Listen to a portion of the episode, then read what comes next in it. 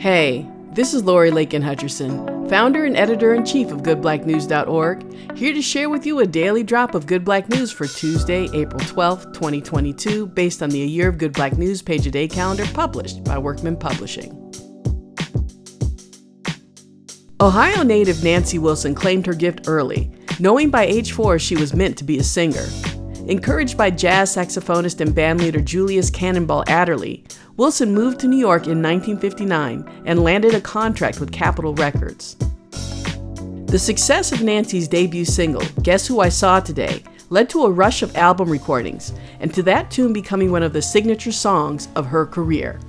Guess who I saw today, my dear? Never so uh, shocked before.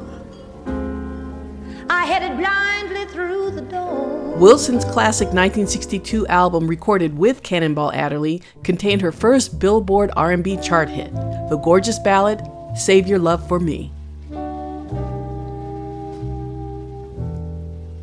Wish I knew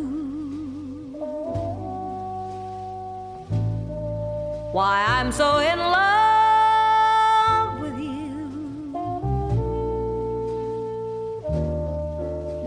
one else in this world will do. Darling, please save your love for me.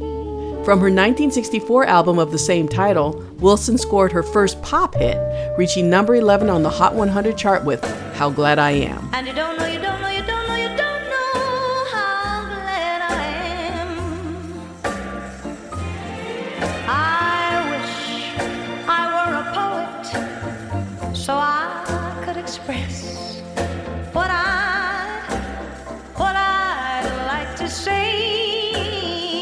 Wilson won her first Grammy for that song and had four top 10 albums on the Billboard charts between 1964 and 1965, becoming during that period Capitol Records' second biggest selling act behind only the Beatles.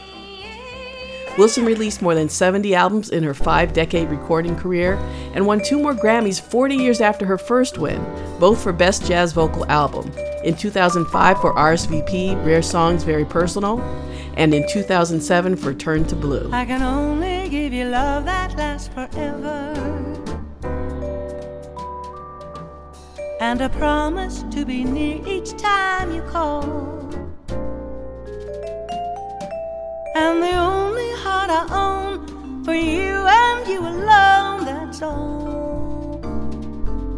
That's all. In 2004, Nancy Wilson was honored as a jazz master by the National Endowments for the Arts and for her work as an advocate of civil rights, which included participating in the 1965 Selma to Montgomery March in Alabama.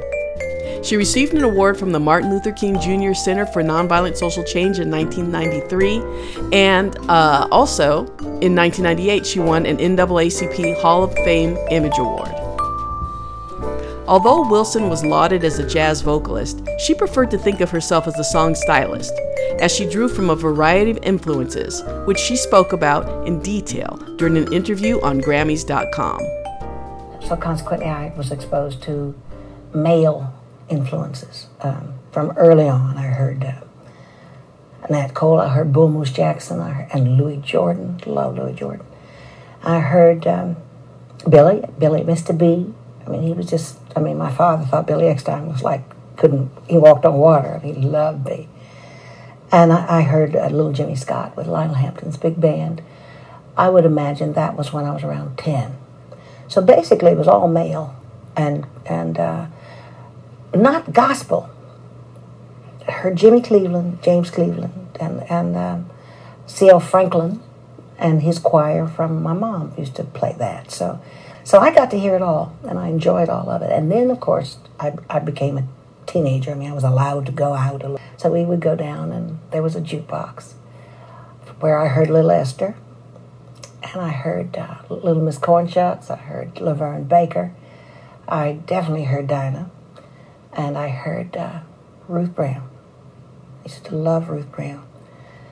That was where I got the exposure to R&B females. Um, it was quite a while. I think I was pretty much almost grown, like 15, when I became exposed to. Sarah had some hit pop songs, and I heard Sarah Vaughan.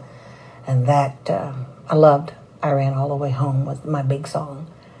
Uh, I also one of my big numbers was the Ravens tune called "You Saw Me Crying in the Chapel." So I sang these songs at band variety shows and um, in, in, in like ninth grade, tenth grade. So these were the things that really made things happen for me. The fact that I did not, I had no idea that you were supposed to be afraid or that you needed to be nervous because um, to me that had no part of what I did. I was not nervous about it at all. Loved to sing. Loved the lyrics to songs always.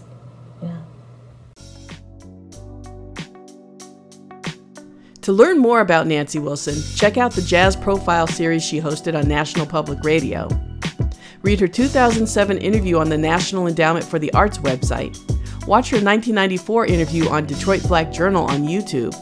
Her 1962 appearance on Jazz Scene USA currently on YouTube. And check out the 80 song Nancy Wilson playlist curated by yours truly on Apple Music or Spotify. And of course, buy or stream as much Nancy Wilson music as you can online. Links to these sources and more are provided in today's show notes and in the episode's full transcript posted on goodblacknews.org. This has been a daily drop of Good Black News based on the A Year of Good Black News page a day calendar for 2022, published by Workman Publishing. Intro and outro beats provided by freebeats.io and produced by White Hot. All excerpts of Nancy Wilson's music included are permitted under fair use. If you like these daily drops, please consider following us on Apple, Google Podcasts, RSS.com, Amazon, Spotify, or wherever you get your podcasts. Leave a rating or review, share links to your favorite episodes, or go old school and tell a friend. For more Good Black News, check out goodblacknews.org or search and follow at Good Black News anywhere on social.